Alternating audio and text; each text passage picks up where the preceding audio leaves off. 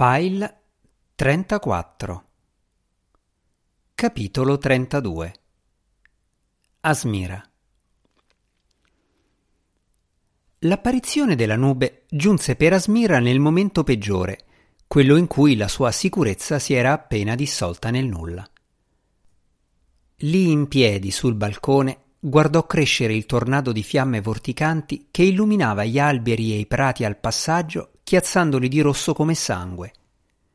Sentì l'urlo dell'aria, la risata del piccolo demone, le incitazioni di Bartimeus che le correva incontro. Sentì e vide ogni cosa, ma non fece nulla. Nel corso di tutte le tribolazioni del viaggio, Asmira aveva mantenuto una disciplina di ferro imparata in tanti anni solitari. Le insidie del palazzo, il colloquio con Salomone, persino l'essere messa faccia a faccia con lo spirito dell'anello. Niente di tutto questo era riuscito a scoraggiarla completamente. Lei comprendeva il sacrificio che le veniva chiesto ed era pronta a sostenerlo e sapeva anche perché. La chiarezza le dava determinazione e la determinazione chiarezza. All'inizio era andata incontro alla sua probabile morte con uno stato d'animo di fiera serenità ma alla fine la morte non era giunta e al suo posto era arrivato Bartimeus. A un certo punto aveva avuto il re alla sua mercé e l'anello a portata di mano ed era ancora viva. Tutto quello che aveva a lungo desiderato sembrava possibile. E proprio allora Asmira capì, piuttosto all'improvviso, di non essere poi più tanto sicura di ciò che doveva fare. Ancora prima di andarsene dalla stanza di Salomone, aveva faticato a digerire quel che aveva sentito e visto. La storia del re, la sua vulnerabilità, il fatto che avesse negato ogni colpa attribuitagli, il modo in cui si era accartocciato sulla sedia. Non si era aspettata nessuna di queste cose e tutte stridevano con le sue precedenti convinzioni. Poi c'era la questione dell'anello l'anello di cui si diceva che rendesse chi lo indossava il più felice tra gli uomini. Se non fosse che lo consumava e lo faceva invecchiare anzitempo. Asmira pensò al volto devastato di Salomone, al dolore che lei stessa aveva provato quando aveva raccolto l'anello. Era tutto senza senso, tutto sottosopra. All'inizio Asmira aveva cercato di ignorare il conflitto nella sua testa e di completare la missione meglio che poteva, ma poi, grazie a Bartimeus, aveva ritrovato le proprie motivazioni e i dubbi più profondi denudati sotto le stelle. Molto di quello che il demone le aveva detto lei lo aveva sempre saputo, segretamente, nel profondo, fin dal momento in cui sua madre era crollata sul grembo della regina, impassibile e indifferente. Lo aveva negato per anni, nascondendolo sotto la dedizione rabbiosa e il piacere per la propria abilità. Ma ora, nel chiarore freddo di quella notte, scoprì che non credeva più in ciò che era né in ciò che aveva aspirato ad essere. La sua energia e la sicurezza di sé erano andate e la stanchezza accumulata nelle due settimane precedenti le calò all'improvviso sulla schiena si sentiva al contempo pesantissima e vuota come un guscio. La nube si avvicinava sparata. Asmira non fece nulla. Il gin corse da lei tenendo il piccolo demone verde stretto per il collo. Nell'altra mano aveva la palla di pergamene che le porse. Tieni, gridò, l'anello, prendilo, infilalo. Cosa? Asmira aggrottò ottusamente le sopracciglia. Non. non posso farlo. Ma non vedi? Sta arrivando Caba. Bartimeus le era ormai accanto, ancora con il suo aspetto di giovane scuro di pelle. Aveva gli occhi sgranati per l'agitazione. Le ficcò la palla tra le mani. Presto, mettilo, è la tua unica possibilità. Anche attraverso le pergamene accartocciate, Asmira sentiva il calore intenso dell'anello. Cercò maldestramente di prendere l'involucro e quasi lo fece cadere a terra. Io? No, non posso. Perché non lo fai tu? Ma io davvero non posso, gridò il gin. L'attrazione dell'altro luogo mi squarcerebbe in due. Avanti, infilalo, non ci restano che pochi secondi. Il giovane fece un salto, atterrò sulla balaustra e, infilatosi il foliot sotto il braccio, scagliò nella notte una serie di dardi scarlatti in direzione della nube.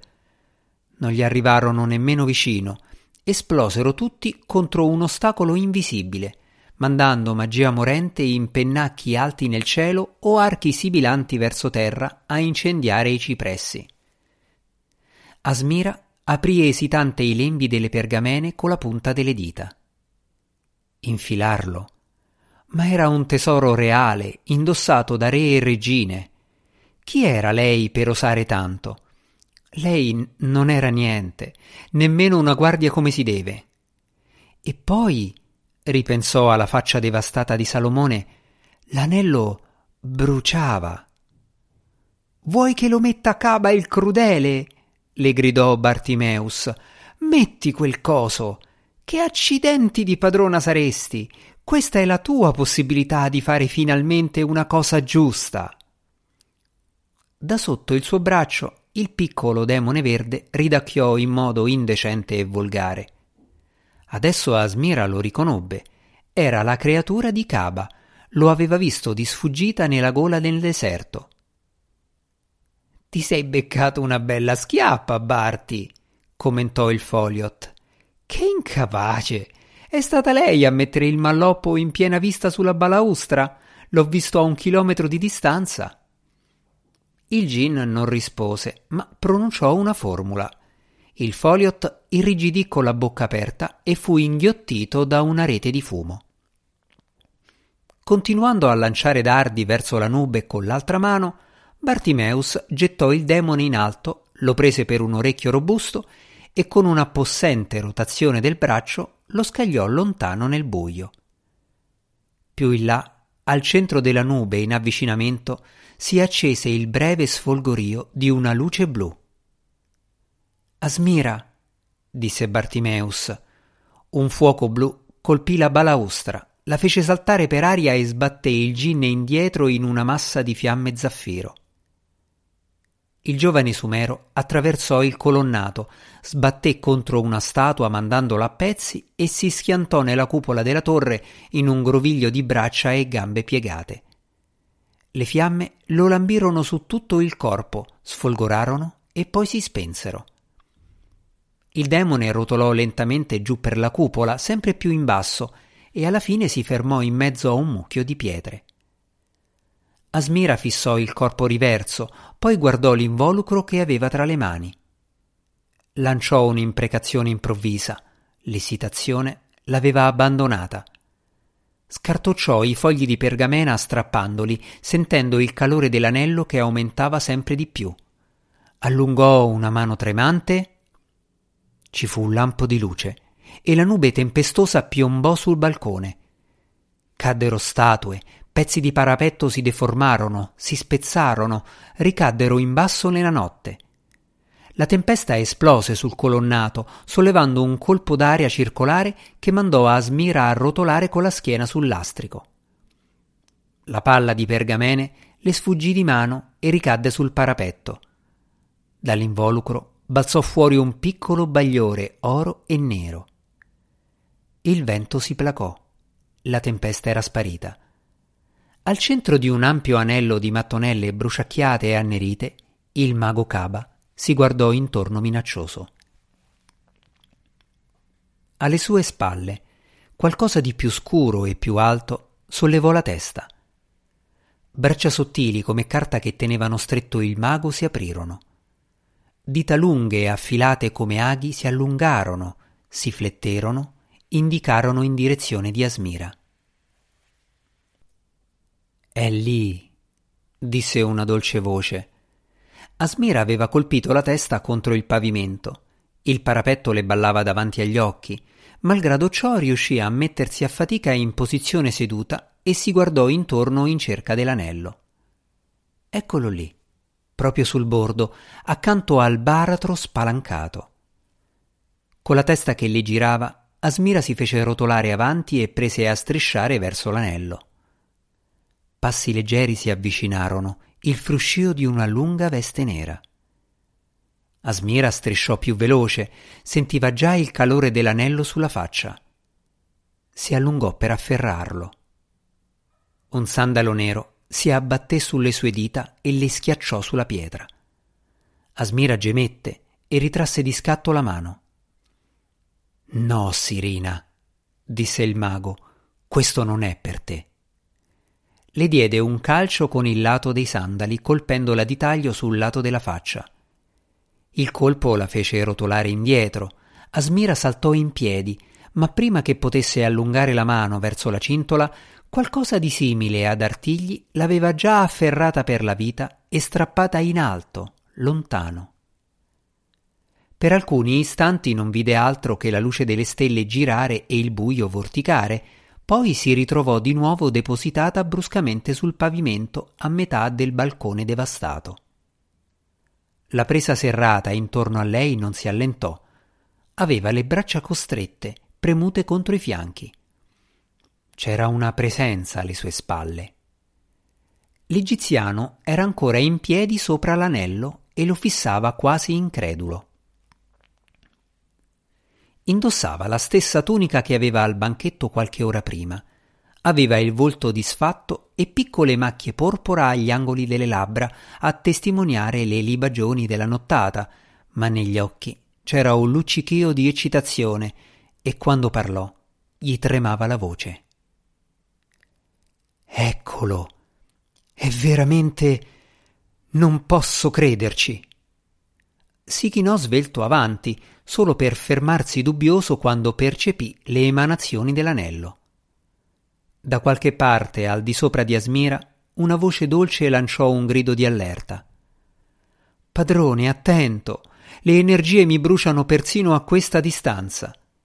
Caro padrone, stai molto attento. Il mago emise un verso che era per metà risata e per metà gemito. Tu mi. mi conosci, caro Ammet. Un po' di. di dolore non mi dispiace. Le sue dita si tuffarono sull'anello. Asmira strizzò gli occhi aspettandosi un urlo. Invece ci furono solo un mugolio e un'imprecazione a bassa voce. Con gli occhi fissi e i denti serrati, Cabba si alzò. Aveva l'anello sul palmo della mano. Padrone, sei ferito. Asmira piegò indietro la testa e vide incorniciata contro le stelle una specie di ombra, il duplicato di Caba in silhouette. Dischiuse i denti per l'orrore e si agitò nella stretta del mostro. L'egiziano spostò di scatto gli occhi su di lei. Tieni ferma la ragazza, gemette, ma non non farle ancora niente. Voglio voglio parlarle. Ah! gridò. Non avrei detto che il vecchio avesse lo stomaco per sopportare tanto. La stretta intorno alla vita di Asmira si serrò e lei gemette di dolore. Allo stesso tempo si sentì ruotare leggermente, come se chi la teneva prigioniera avesse fatto un improvviso movimento vigoroso per raccogliere qualcosa alle loro spalle.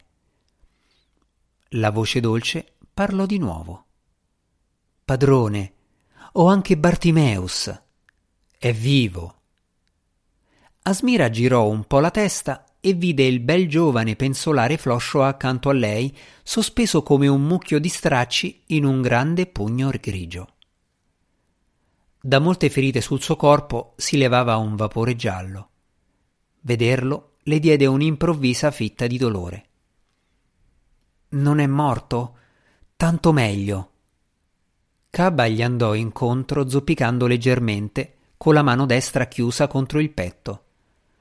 Adesso abbiamo il nostro primo ospite per le nuove gabbie essenziali, Ammet. Ma prima questa ragazza. Giunto davanti ad Asmira, si fermò a guardarla. La faccia del mago era oppressa dal dolore, i denti erano conficcati in silenzio nel labbro superiore. E ancora non aveva infilato l'anello. Come hai fatto? volle sapere all'improvviso. Qual è il tuo livello di maga? Asmira si strinse nelle spalle, scosse la testa. Vuoi che ti faccia squartare in due da Ammet? disse Caba. Non aspetta altro. Parla. Non è stato difficile. E le difese di Salomone? Le ho evitate. L'anello. Come hai fatto a sfilarglielo dal dito mentre dormiva? No, era sveglio. E allora come? In nome di Ra. Caba si interruppe e si fissò la mano stretta e rigida. Fu traversato da un'ondata di dolore. Sembrò perdere il filo. Va bene, mi racconterai i dettagli più tardi, che ti piaccia o no, quando avrò il tempo di ascoltarti. Ma una cosa la voglio sapere subito. Salomone come è morto? Asmira pensò al fragile re seduto sulla sedia. Si chiese che cosa stesse facendo in quel momento. Probabilmente convocava le sue guardie o scappava dalla torre. Si sorprese a sperare che ci riuscisse. Lo ha strangolato Bartimeus, disse. Ah, bene, bene. Ha avuto solo quello che si meritava. Dunque, Sirina, ma di certo non è questo il tuo vero nome, giusto? Chissà quale. Ma lo scopriremo a tempo debito. Caba le fece un sorriso tirato. Chiunque tu sia, ti sono profondamente grato. Ho meditato per anni di compiere io stesso quest'atto, e così hanno fatto anche gli altri dei diciassette. Ne abbiamo parlato spesso Ah, ma che paura avevamo! Non osavamo provarci. Su di noi incombeva il terrore dell'anello. Mentre tu ci sei riuscita in compagnia di questo. questo gin così ordinario. Caba scosse la testa meravigliato. È davvero incredibile. Immagino che sarete stati voi a causare tutto quel parapiglia intorno al tesoro. Sì. Ottima tattica. La maggior parte dei miei colleghi è ancora impegnata là sotto. Se fosse dipeso da loro, sareste riusciti a scappare. Come ci hai trovati? disse Asmira. Come ha fatto quel demone verde a. Io, Gezzeri e Ammet vi abbiamo cercato per metà notte, da quando mi hai derubato. Gezzeri ha una vista acutissima ha notato un bagliore in alto sul balcone. È venuto a investigare e io l'ho tenuto d'occhio con questo. Il mago sollevò una pietra levigata che teneva appesa al collo. Pensa alla mia sorpresa quando abbiamo scoperto che eravate voi. In quel momento ci fu un gemito dietro di loro. Una piccola nuvoletta fradicia si alzò a strattoni da sotto procedendo tra pietosi strappi e scossoni. Sulla nuvola era spaparanzato il piccolo foliot verde in uno stato di grande scompostezza, con un bernoccolo grande quanto un uovo di cicogna sulla testa. Oh, la mia povera essenza! si lamentò. Quel Bartimeus mi ha infilato una pietrificazione prima di buttarmi giù dalla torre. Caba corrugò la fronte. Sta zitto, Gezzeri. Sto facendo una cosa importante. Sono tutto rintronato. Prova, dammi una strizzata alla coda, non sento niente. Non avrai più una coda se non te ne stai subito zitto. Siamo nervosetti? Disse il Foliot. Farei meglio stare attento anche tu, amico mio. Le esplosioni quassù non sono passate inosservate, né quell'aura orrenda che ti sgocciola dalla mano. Stai all'occhio, arrivano ospiti. Il Foliot indicò lontano a sud, da dove molti punti di luce si stavano avvicinando svelti, e con loro alcune silhouette sottili, scure, rettangolari, come porte silenziose nel firmamento. Caba fece una smorfia I miei amici e colleghi vengono a controllare che succede a Salomone. Loro non sanno chi è in possesso dell'anello ora. Sarà, disse Asmira a un tratto, però mi pare che per adesso non sei ancora riuscito a infilarlo. Poi lanciò un grido. Il demone le aveva strizzato la vita per punirla della sua insolenza. In effetti è leggermente più duro da sopportare di quanto mi aspettassi, fece Caba. Chi avrebbe mai immaginato che Salomone avesse una tale forza di volontà? Non pensare di criticarmi, ragazzina. Io sono un uomo di potere e tu non sei niente, una ladra senza nome. Asmira digrignò i denti colma di rabbia. Ti sbagli di grosso.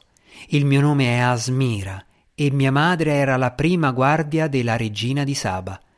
Sono venuta a cercare l'anello perché il mio paese era in pericolo e anche se posso aver fallito, almeno ho agito con intenti più nobili dei tuoi. Terminò con il mento proteso, gli occhi fiammeggianti e una grandissima soddisfazione che la travolse come un'onda. Ci fu un silenzio carico di tensione. Poi Caba rise con una serie di acuti striduli e dall'essere ombra che la stringeva giunse una risata che riecheggiò quella del mago acuto per acuto. I versi fecero contorcere e rabbrividire il gin svenuto che le stava floscio accanto. Con qualche sforzo Caba tornò serio.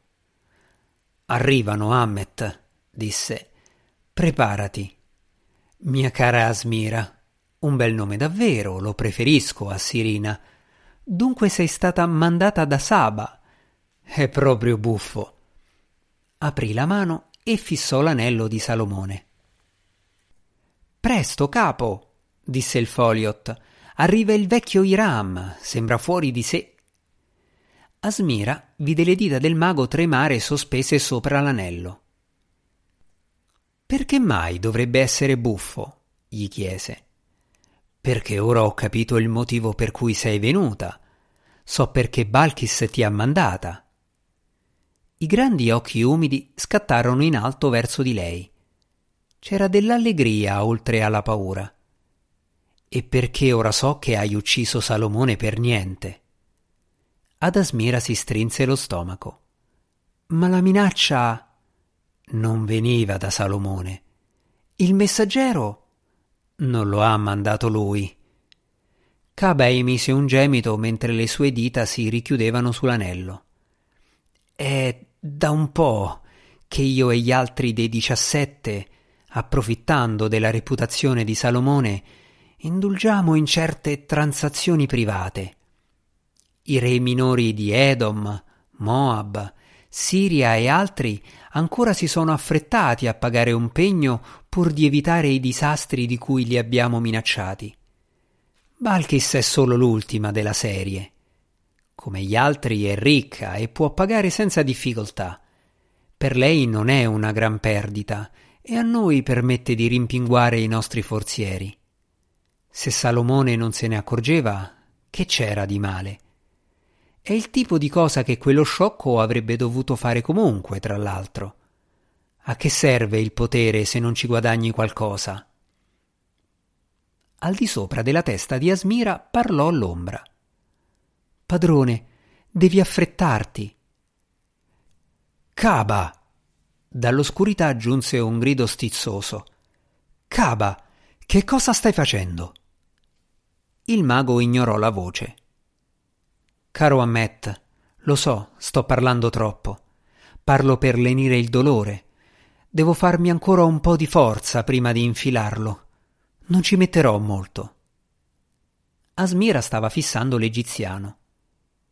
Il vostro messaggero ha attaccato Maharib. Sono morte delle persone. Quale dei maghi lo ha mandato?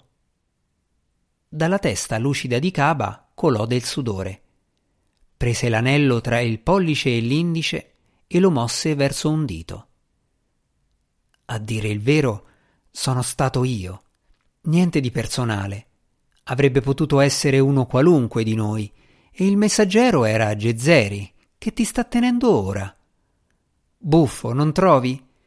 Per ironia della sorte, la reazione irritata di Balkis ha finito per causare proprio la morte del re che non avrebbe mai abusato del potere dell'anello. Io non mi tratterrò come lui, puoi starne certa. Caba! Mentre si abbassava rapido verso il parapetto, il visir Hiram, splendente nelle sue lunghe vesti bianche, guardava la scena in basso con occhi furiosi. Era in piedi a braccia incrociate su un piccolo tappeto rettangolare tenuto sospeso da un demone dalle forme umane di grandi dimensioni. Aveva lunghi capelli fluenti d'oro e ali piumate bianche che colpivano l'aria con un rullio di tamburi di guerra. Il suo volto era bello e terribile, remoto, con occhi verde smeraldo. Senza di quelli Asmira non avrebbe mai riconosciuto in lui il topolino bianco. Dietro di loro erano sospesi nell'oscurità altri maghi e altri demoni. Caba! Esclamò di nuovo il visir. Che ci fai qui? Dov'è Salomone? E che cosa. cos'è quello che hai in mano? L'egiziano non alzò nemmeno lo sguardo Stava ancora raccogliendo le forze, reggendo l'anello con mani tremanti. Almeno la mia regina, come me, si è comportata con onore, disse Asmira. Lei non piegherà mai la testa davanti a te, non importa con che cosa la minacci. Caba rise. Veramente l'ha già fatto. Ieri ha impilato da brava i sacchi di incenso pronti per il ritiro nel cortile di Maharib. Tu non eri altro che un tentativo buttato là. Se funzionava, bene. Altrimenti la tua regina poteva tranquillamente permettersi di perderti. Dal momento che ora ti presume morta, ha preparato il pagamento. È quel che fanno sempre. Ad Asmira girava la testa sentì il sangue pulsarle nelle orecchie. Caba! chiamò Iram. Metti giù l'anello. Sono io il più anziano dei diciassette. Ti proibisco di indossarlo. Questa è una cosa a cui dobbiamo partecipare tutti noi. Caba aveva la testa china, la faccia nascosta. Ammet, mi serve ancora un momento. Ti dispiacerebbe Asmira alzò lo sguardo. Attraverso le lacrime vide la bocca dell'ombra schiudersi e mostrare file di denti sottili. Poi si sentì buttare di lato nell'aria e riafferrare al volo. Adesso era sospesa accanto a Bartimeus, stretta sotto il braccio dell'ombra. Caba! gridò Iram con voce tonante. Obbedisci o attaccheremo. Continuando a reggere Asmira e il gin, l'ombra si impennò e si allungò sul balcone. Teneva il braccio libero proteso con le dita lunghe e arricciate. Il braccio scattò avanti, balenò lungo e flessibile come una frusta. Un taglio netto e via. La testa di Iram cadde da una parte e il corpo dall'altra. Entrambi rotolarono silenziosamente giù dal tappeto e si tuffarono nell'oscurità. Il demone dalle ali bianche lanciò un grido di gioia e svanì. Il tappeto, improvvisamente privo di sostegno, si avvitò veloce fuori dalla visuale. Da qualche parte nell'aria sopra il giardino uno degli altri maghi gridò. L'ombra si ritrasse indietro sul balcone e si rivolse sollecita al padrone che, piegato in due, aveva emesso un urlo lungo e basso. Caro padrone, sei ferito. Che cosa posso fare? Caba non rispose subito. Era richiuso in se stesso, con la testa piegata fin sulle ginocchia. A un tratto drizzò la testa. Il suo corpo risalì lento. Aveva la faccia contorta, la bocca allargata in un agghiacciante sorriso contratto. Niente, caro Ammet, non devi fare più niente sollevò la mano. Al dito c'era un luccichio d'oro. Accanto a sé, Asmira sentì Bartimeus emettere un gemito. Ah, grandioso, disse. Proprio adesso dovevo svegliarmi. Ah, grandioso. Proprio adesso dovevo svegliarmi.